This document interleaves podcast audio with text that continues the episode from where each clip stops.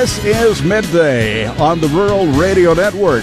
How you doing? Hope you had a great weekend as we are headed into an afternoon that maybe holds in store a little bit of a change in weather for those of you over the eastern portions of our listening area, especially that southeastern area down into Kansas. But I'm sure that we'll cover that with all our regional uh, forecasts coming up in the next few minutes. This is the Roundtable. Let's find out what's in store for you the next hour and a half to two here on your rural radio network station. And once again, we turn to Clay Patton. You know, you're talking about moisture in the eastern portion of the state. Had the bedroom window open last night and woke up to the scent of what I thought was rain, only to be reminded that I have automatic sprinklers. so there, yeah, that's different. There's that. All right. So for the ag team today, it is busy. At 12:19, Alex Wojcicki is catching up with Brandy VanDeWalle. They're learning about a youth crop scouting contest that's coming up here very quickly. It'll be the first portion of July. So we're going to be really interested to see that. Of course, crop scouting is something that's never going to go away. So uh, very important there. At 12:45, we catch up with some custom harvesters with Bryce Doeschot, and he's talking with Tracy Zeorian of Zeorian Harvesting, Manley, Nebraska, and Bryce is going to be talking to them. They uh, left part of their machines at home because there just wasn't enough acres between here and the southern portion of Texas with drought-stricken southwest Kansas and Oklahoma. So we're going to get kind of an in-depth look there. Then at 1:17, I'm catching back up with Strahinja Stepanovic. He is a Nebraska Extension educator based in Grant, Nebraska, and he has a pulse crops field day and a wheat field day coming up early next week. So we're going to be diving in a little bit more on that and to uh, some of the programs he studied and some of the grad student information we're going to see that in those tours. All right, sounds great. Thank you very much, uh, Clay. How old are you, Clay? Uh, 23. 23. I'm 60 years old. I have never once in my life had even one month with automatic sprinklers. How about you, Jason? Nope. You're doing okay, Clay. Yeah. it's millennial. It's the millennial generation. All right. Well, irrigation on your uh, on, on, on your grass, I guess. That's. Uh, it, I just wish it was a cash crop because I would bale it. Exactly. If I could, I would bale my yard, but the city of Elwood does not think that's a great idea. All right, Jason, what you got for us? Hey, by the end of the day and tonight, we will know the four other teams that will be headed to Omaha for the CWS. Washington and Mississippi State, they punched their tickets yesterday after Oregon and North Carolina won their super regionals on Saturday. Also, athletic director Bill Moos, head coach Scott Frost, and members of the Nebraska football staff have started their two day 26 town blitz yeah. across the state to go out and meet a bunch of people. Moos and uh, Coach Frost will be in the Gering and Alliance areas today. And of course, we saw history on Saturday, another Triple Crown winner. Justify was very impressive with the victory.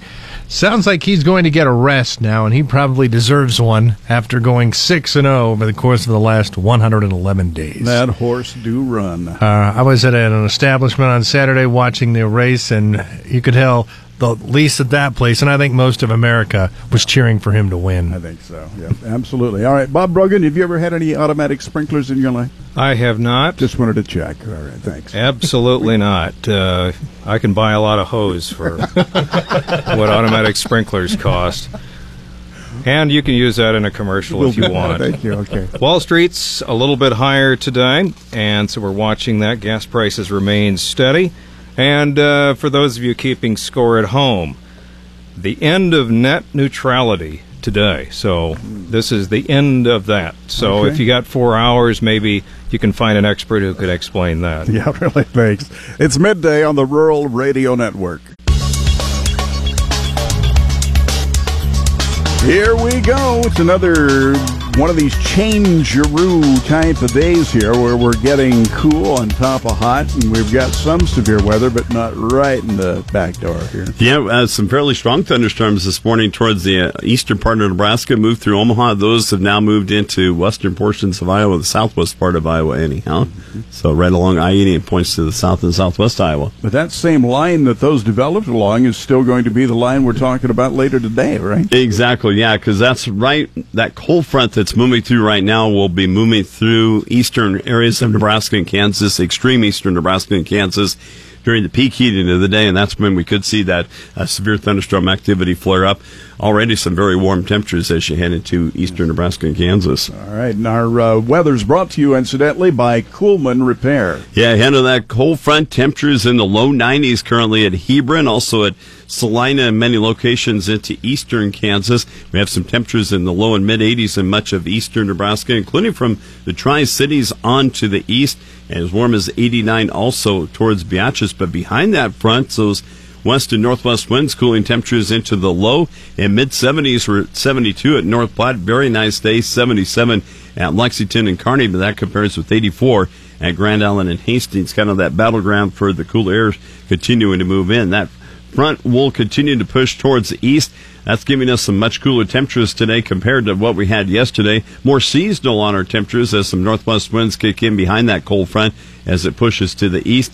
Thunderstorms are possible near the front during the peak heating of the day this afternoon from about York to Hebron and points to the southeast. A few of those storms could go severe, especially if you're along and east of a line from Wayne to Seward to Concordia. Behind that front tonight, looking at our coolest temperatures of the week in most of the area with overnight lows in many areas down into the 50s. You can actually probably give the AC a break for tonight after we had our seventh warmest start to June and the warmest since 2006. Temperatures will return to warmer than normal for the mid to late part of the week. We'll still be right near seasonal levels for tomorrow, so still another nice day for tomorrow with that front.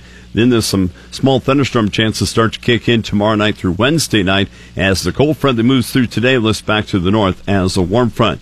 Now Thursday and Friday going to be mainly storm free and much warmer and more summer like when a ridge of high pressure over the southern plains builds back to the north.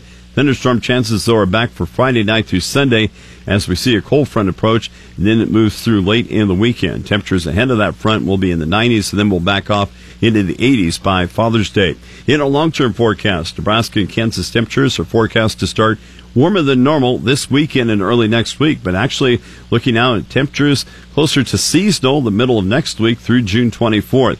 For precipitation, near normal to slightly above normal rainfall is predicted this weekend through June 24th.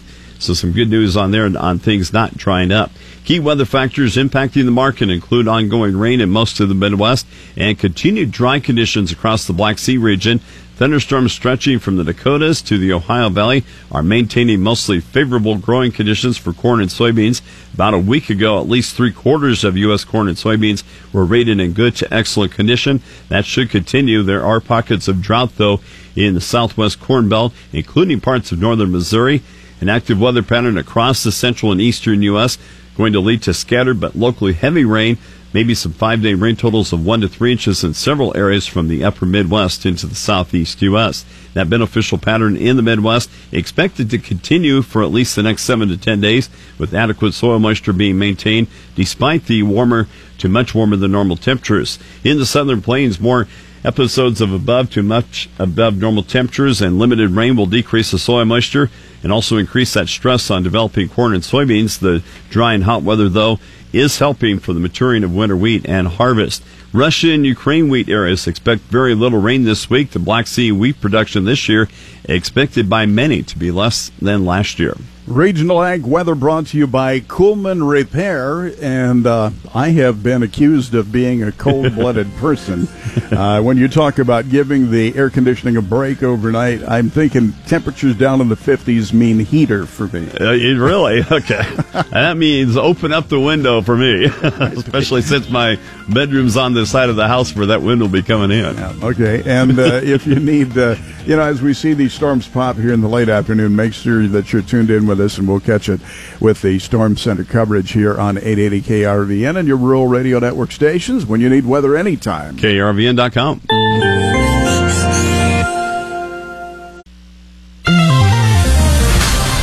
The Trump administration is planning a USDA reorganization. I'm Shaylee Peters joining you now on the Rural Radio Network.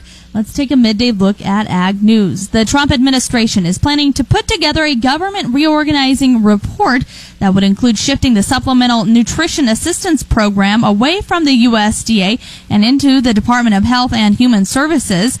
Several of the proposals in the upcoming report are said to be highly controversial. The SNAP proposal would shrink USDA because the SNAP program is the single largest item in the budget.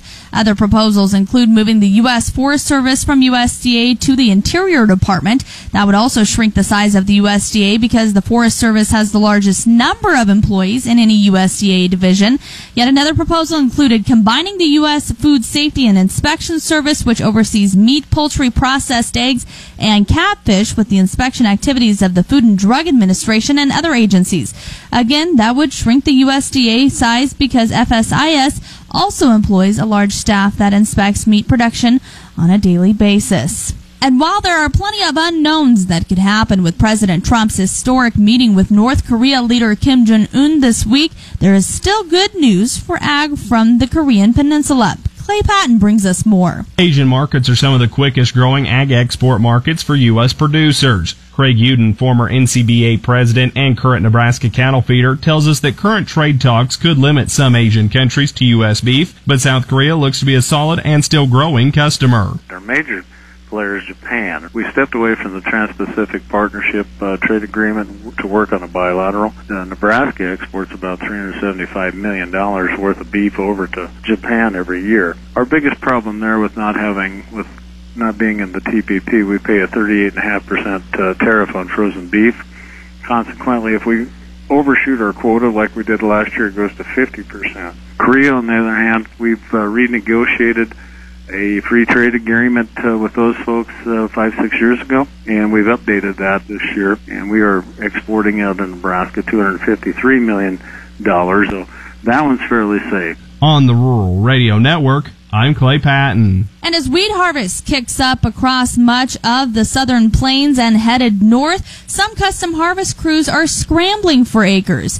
Tracy Zeorian of Zeorian Harvesting of Manley, Nebraska talks about one of the factors that's very much impacting their business this year. Drought is a huge part. Down in the Texas Oklahoma area, they have had a, such a severe drought that there are either no acres to cut or very, very small number of acres to cut. Um, all of the acres that we had lined up for the Texas area has been zeroed out, so we have nothing to go for. Uh, Oklahoma is pretty much in the same boat. And all the other harvesters I'm talking to, it's not just us. If they're out there on the road, they're cutting less acres. They're they're suffering as well. They're just fortunate enough to be out there. And finally, the Kansas Department of Agriculture in May participated in a trade mission to Israel to attend three conferences and tour Israel's agriculture and food related sectors.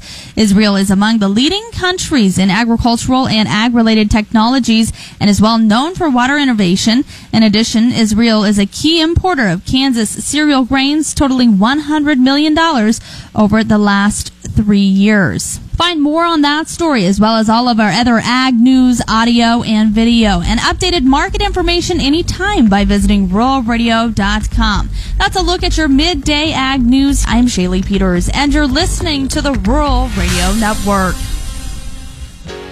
Well, good afternoon. I'm Alex Wojcicki on the Rural Radio Network, and joining me on the phone today is Brandy VanDeWalle, Nebraska Extension Educator, to talk about the upcoming Youth Crop Scouting Contest. Brandy, before we get into details about this, can you tell us what the students will be doing if they were to compete in this contest? Yes, so uh, the youth crop scouting competition is for youth in teams of three to five, and they will be expected to know some of the basics of corn scouting, um, corn crop scouting, as well as soybean um, scouting, and they will do such things as um, staging crops, um, looking at maybe some disease, insects, um, that might be occurring in those plots, and then also some weed identification. So it gives them basically just a whole um, a whole approach to looking at some basic crop scouting principles. And you mentioned that these students had to be in teams. Can you give us more information about that? Yes. So um, this year we lowered the age, so it can be it's open to youth who have completed fifth through twelfth grades. So it's quite a wide gap there. Um, as long as they're a 4-H and FFA member, they're welcome to compete, and they can have members of you know three, uh, four, or five individuals to participate as a team. And I understand that they do have to have a team sponsor. Is that correct? Yes, so we've had a variety of people serve as those team sponsors. We've had um, FFA advisors, extension educators, and we've also had just some parents um, or agronomists that really want to work with youth and get them excited about crops. And so, when and where will this crop scouting contest be held? So, this contest is going to be July 26th at the Eastern Nebraska Research and Extension Center near Mead, and uh, we have registration starts at 8:15, and we usually wrap up um, by about two o'clock. Do you have any more information you'd like to add while I've still got you on the phone? Yeah, so this contest, um, we're, we're very fortunate that DuPont Pioneer as well as the Nebraska Independent Crop Consultant Association help sponsor this event. So we're able to provide some of these youth with some actual cash prizes. And then the top two teams from our Nebraska competition will actually advance to a regional competition. Um, so we'll pull in Iowa as well as Indiana and have kind of a friendly competition that way. And this year, the regional competition is going to be held in Nebraska. And where at in Nebraska will the regional competition be held? Uh, we will also hold this competition at the Eastern Nebraska Research and Extension Center. Well, that's very exciting, and it's hard to believe that July is next month, so students definitely need to be getting registered for this because you only allow 10 teams. Is that correct? That's correct. Um, just because of the logistics, and you know, this is a very hands-on activity where the kids are in the field doing the crop scouting. We um, are only have the the capacity to handle about 10 teams. So if they could register by July 18th, that would be great. And then um, you could also add that the details um, to register can be found on our cropwatch.unl.edu website, um, searching under the youth tab. Great. Well, that was a lot of information. So, as a quick recap, the Youth Crop Scouting Competition is open to students who have completed 5th through 12th grade and are either in 4-H or FFA. They need to be in teams of three to five members with a team sponsor. They'll be identifying corn and soybean diseases, insects, and growth stages, among other things. The deadline for team registration is June 18th, but there is a 10 team limit, so students need to hurry up and get registered. There are cash prizes available for the top three teams. And we thank you, Brandy, for your time. Again, that was Brandy VanDeWalle, Extension Educator at the University of Nebraska Lincoln, with that information. Broadcasting from the Nebraska Soybean Board News Desk, which is brought to you in part by Nebraska soybean farmers and their checkoff. You're listening to the Rural Radio Network. You're listening to Midday on the Rural Radio Network, and it's time to check sports with Jason Jorgensen. Hey, thanks, Derek. Well, the rest of the field will be set for the College World Series by the end of the day. Four more teams will punch their tickets. Now, over the weekend, Oregon State and North Carolina, they won their super regionals on Saturday, and yesterday, Washington and Mississippi State advanced on. Nebraska Athletic Director Bill Moos, new head coach Scott Frost, and members of the football staff will visit all areas of Nebraska as part of the Husker Nation tour the next two days. The two day, 26 town blitz will take place today and tomorrow. This afternoon, Frost and Moos will be in the Gering and Alliance areas. Triple Crown winner Justify will get a much deserved break and then race again later on this year, although no date or location has been targeted yet, after the Colt came out of his Belmont Stakes victory in pretty good shape. A plan will be formulated once the Colt recovers from a compressed schedule that saw him win six races over 111 days since his debut in mid February. Trainer Bob Baffert says he had a good feeling about Saturday's outcome. Preakness, we uh, felt really good about this horse and um, shipped in here really well. When I saw him train the first day here, he was just, you just, he went around there like, you know, they're supposed to go around there. And, um, you know, he, he's tipped us off from, from his first race. Justify became the 13th Triple Crown winner and second in the last four years with his victory on Saturday in the Belmont. French Open champions Rafael Nadal and Simona Halep have held on to their number one rankings with their titles. Nadal sits barely ahead of number two Roger Federer in the new ATP standings. They would have switched places if the Spaniard had lost at the French Open. Women's runner up Sloane Stevens is now a career high number four. The Supreme Court is leaving in place a court decision dismissing a lawsuit filed against the Chicago Cubs by the owners of rooftop clubs adjacent to Wrigley Field. Skybox on Sheffield and Lakeview baseball clubs sued three years ago, arguing in part that a new video board the team was adding would block their views of the ballpark and violate terms of a revenue sharing agreement. A judge threw out the case and an appeals court agreed. The Supreme Court declined today to get involved in this one. In NASCAR, Clint Bowyer raced to his second Sprint Cup Series victory of the season with, with yesterday's event at Michigan, which was called early because of rain. That rain put a stop to the race after 133 of the planned 200 laps on that two mile track. And Dwane Casey, who led the Toronto Raptors to 59 wins this past season, he has been named the new head coach of the Detroit Pistons. That's a look at sports. Have a great day. I'm Jason Jorgensen. Stay tuned. More midday is just ahead. You are listening to the Rural Radio Network.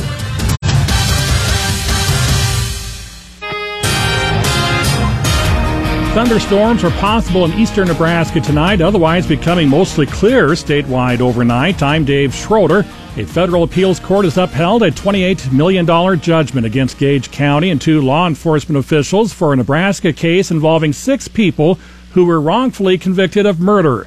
The Eighth U.S. Circuit Court of Appeals declined to overturn the jury's 2016 verdict in a ruling issued today. The verdict was awarded to the group known as the Beatrice Six for the wrongful conviction in the 1985 rape and killing of 68 year old Helen Wilson. They spent more than 75 years combined in prison until DNA evidence cleared them in 2008. The evidence instead pointed to an Oklahoma City man who died in 1992. The lawsuit alleged that law enforcement officials recklessly strove to close the case despite contradictory evidence. A man died after his motorcycle collided with an oncoming sport utility vehicle in eastern Nebraska. It occurred late yesterday afternoon on Highway 6, just east of Waverly. The eastbound motorcyclist rode into the westbound lane and struck the SUV. The motorcyclist has been identified as 51 year old Ronald Coram Jr., who lived in Greenwood. The SUV driver has been identified as 44 year old Mark Levitt, who lives in rural Lincoln. He and one of his six passengers were treated for minor injuries. The others weren't hurt. Cozad Community Health Systems presented a check Friday for more than $18,000 to employees of Cozad Care and Rehabilitation Center in Cozad. The funds came from a cookout fundraiser hosted by Cozad Community Health Systems last month. Cozad Care and Rehabilitation Center was among 21 long term care facilities in Nebraska that was part of a bankruptcy by its owner.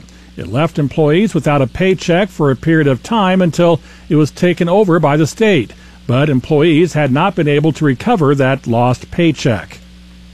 Kansas City's two measles outbreaks are over, but officials are just starting to calculate the cost of containing them. The Kansas City Star reports that the city deemed the outbreaks officially over as of Monday, when there had been no new cases in 42 days or two incubation periods. The city had been combating the highly contagious virus since March. More than $170,000 in taxpayer resources went to holding the outbreaks to 35 total cases, 22 of which were in Kansas.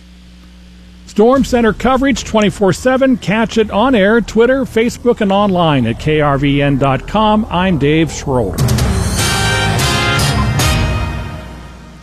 Custom harvesting has a rich tradition in American history. For decades, men and women have piled in semi trucks pulling combines and followed the wheat maturity from Texas to the Canadian border. But with a drought across the southern plains and more farmers eyeing alternative crops, is the custom harvester's business drying up? On the Rural Radio Network, I'm Bryce Doeschot reporting. The history of custom harvest runs deep within Jim and Tracy Zeorian. It started with Tracy's grandfather. At 17 years old, he began doing custom harvest work in Kansas. He eventually joined the harvest crew lifestyle, traveling north into the Dakotas. And my dad was the one that was able to take off and go with him for a couple of years. And he talked about how they'd sleep in the truck, they'd sleep under the truck, and when there were rain days, they stayed under the truck. And, I mean, it was just so interesting and so much more different than what we've got to deal with nowadays. At just 12 years old, Tracy joined her grandfather's crew for the summer. You could say she found a passion. A few years later, she found something else a husband. Jim was a hired man on the harvest crew. And as it progressed, then his family and my family were friends, and we ended up getting married in 1982 with no intention of being involved in harvest at all. But as fate has it, the two had the opportunity to continue the harvest business. With a combine, one hired man, and two children, they did just that. Headed out to Lodgepole thinking that maybe we could make this work, and here we still are. Things have changed a bit since the two got started. But one thing that has changed dramatically in recent years is their route. We could pretty much tell you exactly what our jobs were at that time. In that 90s, we were starting down around Guthrie, Oklahoma, which is a central part of Oklahoma, I believe, by Oklahoma City. They'd make their way across America's heartland, from Oklahoma to Kansas, western Nebraska, and into Montana. But things change. Modern technology has changed the landscape. Our way up into Montana, and I believe at that time we could count on like about seven different stops, and now we're doing maybe about four. Change, not only to the landscape, but in the way people rely on custom harvesters but there's changes being made with relationships that you have with your farmers because they're trying to make a profit and they're going to do whatever they can to try to make that profit. Well, then, you know, we need to do something to make a profit. And there's people who rely on us further down. There's the RV trailer guy who counts on us to be here two weeks. There's the grocery people who count on us. It's the fuel man, and when we're not there, everybody suffers. I don't know. I'm, I just feel a change in, in our industry. As June is ticking by, most harvesters would be on the road by now. Um, drought is a huge part. Down in the Texas Oklahoma area, they have had a, such a severe drought that there are either no acres to cut or very, very small number of acres to cut. Um, all of the acres that we had lined up for the Texas area has been zeroed out, so we have nothing to go for. Uh, Oklahoma is pretty much in the same boat. And all the other harvesters I'm talking to, it's not just us. If they're out there on the road, they're cutting less acres. They're they're suffering as well. They're just fortunate enough to be out there. And maybe it's the push of the labor that they need to pay, whereas Jim and I don't have that. So we're p- playing it safe, I guess, rather than spending more expenses on the road and I put the tweet out hoping we could find something, but it's not really stirred anything up. The tweet. On May 16th, Tracy placed a call for help from the agriculture community. Zeorian harvest in pretty much a bad way for acres this summer. Bad goes to worse, she wrote. If anyone could use a combine and two of us, please let me know. The call for help came after Jim did a quick crop scouting tour. And found out nothing in Texas. Oklahoma looks terrible. Kansas is holding on, and we might have something to do at Garden City. And then the bomb dropped with the Colorado situation. And it was just an instant it was just an instant sickness inside my gut. And i'm like now what do we do? I mean we went through this last summer. What do we do? We there was so many different times that we came to a brick wall and didn't know. Now what? Now what do we do? You know? So this is where we were at already right now. And i'm like this is all i can do. I'm gonna put out it on social media and see if we can maybe find something. So that's where we're at even as the family searches for acres tracy is still optimistic and positive you know the one thing that i try to remain positive about is that we look at this job that we've had the last 36 years and, you know, we knew going into it we were never going to be millionaires. But what we didn't really, I guess me, maybe Jim has a, a different outlook, but what I didn't count on, what I didn't realize until just within the last couple years is we were blessed with this industry in the fact that okay, no, we don't have a fancy house. We don't have new cars. We don't have any of these wonderful things that the world wants us to have but we've got a great family. That family time that we had on the summer wheat harvest built a great family. And I mean, that to me is better than anything that we could have done with. That's my opinion. As of late, the Zeorian crew was driving to Kansas to meet with some farmers. Tracy reported the acres could be ready around the 17th. She also noted it would be good to be able to join the party. I'm Bryce Doeschot reporting on the Rural Radio Network. Well, let's find out what happened in the livestock futures trade with Joe Teal at Great Plains Commodities. Joe?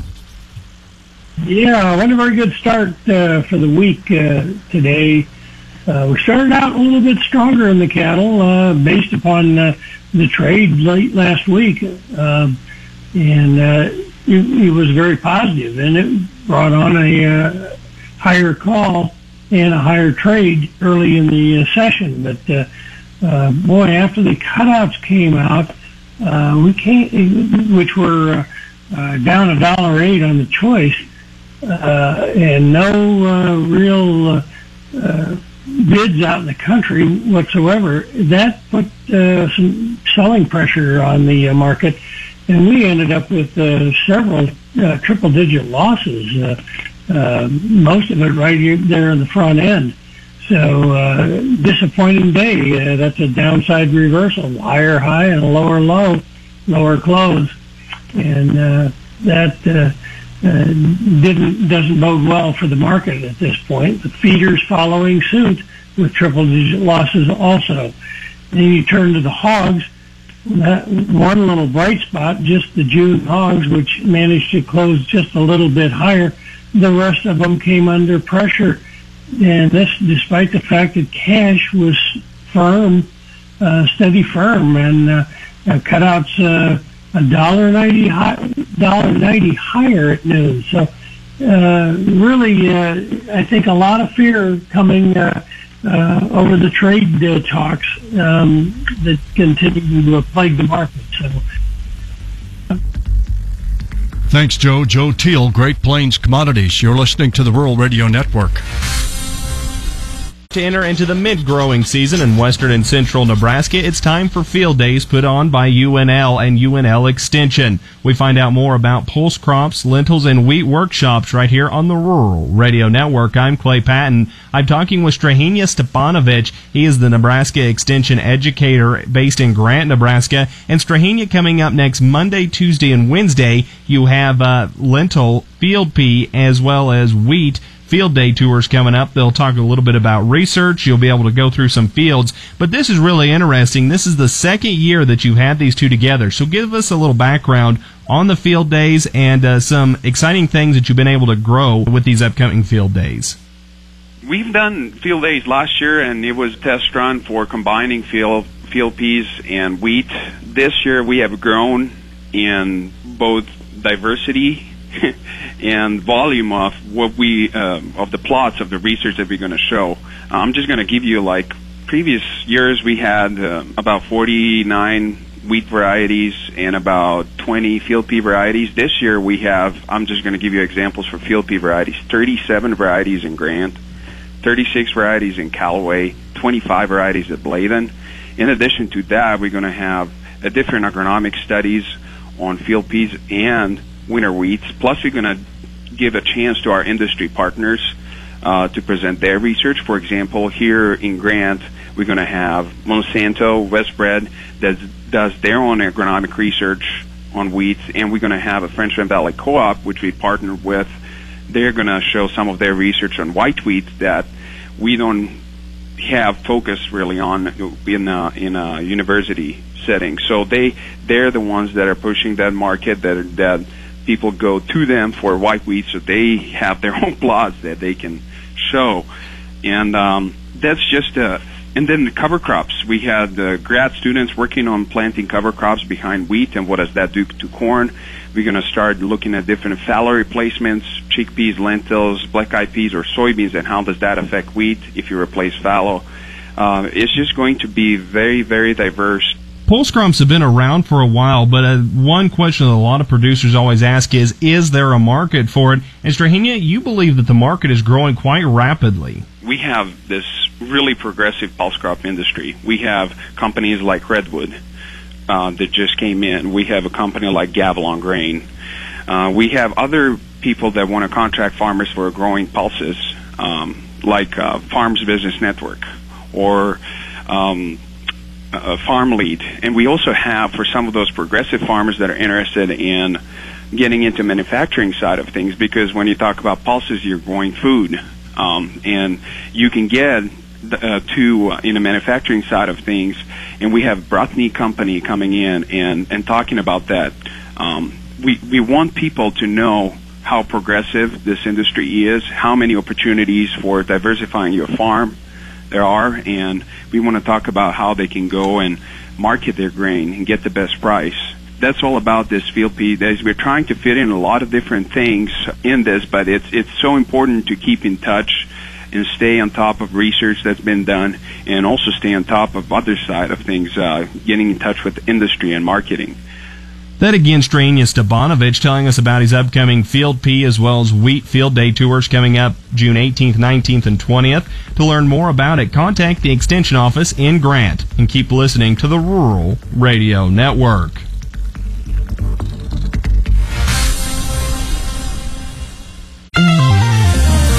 Dewey Nelson on the Rural Radio Network. We're a day ahead of a WASDE report.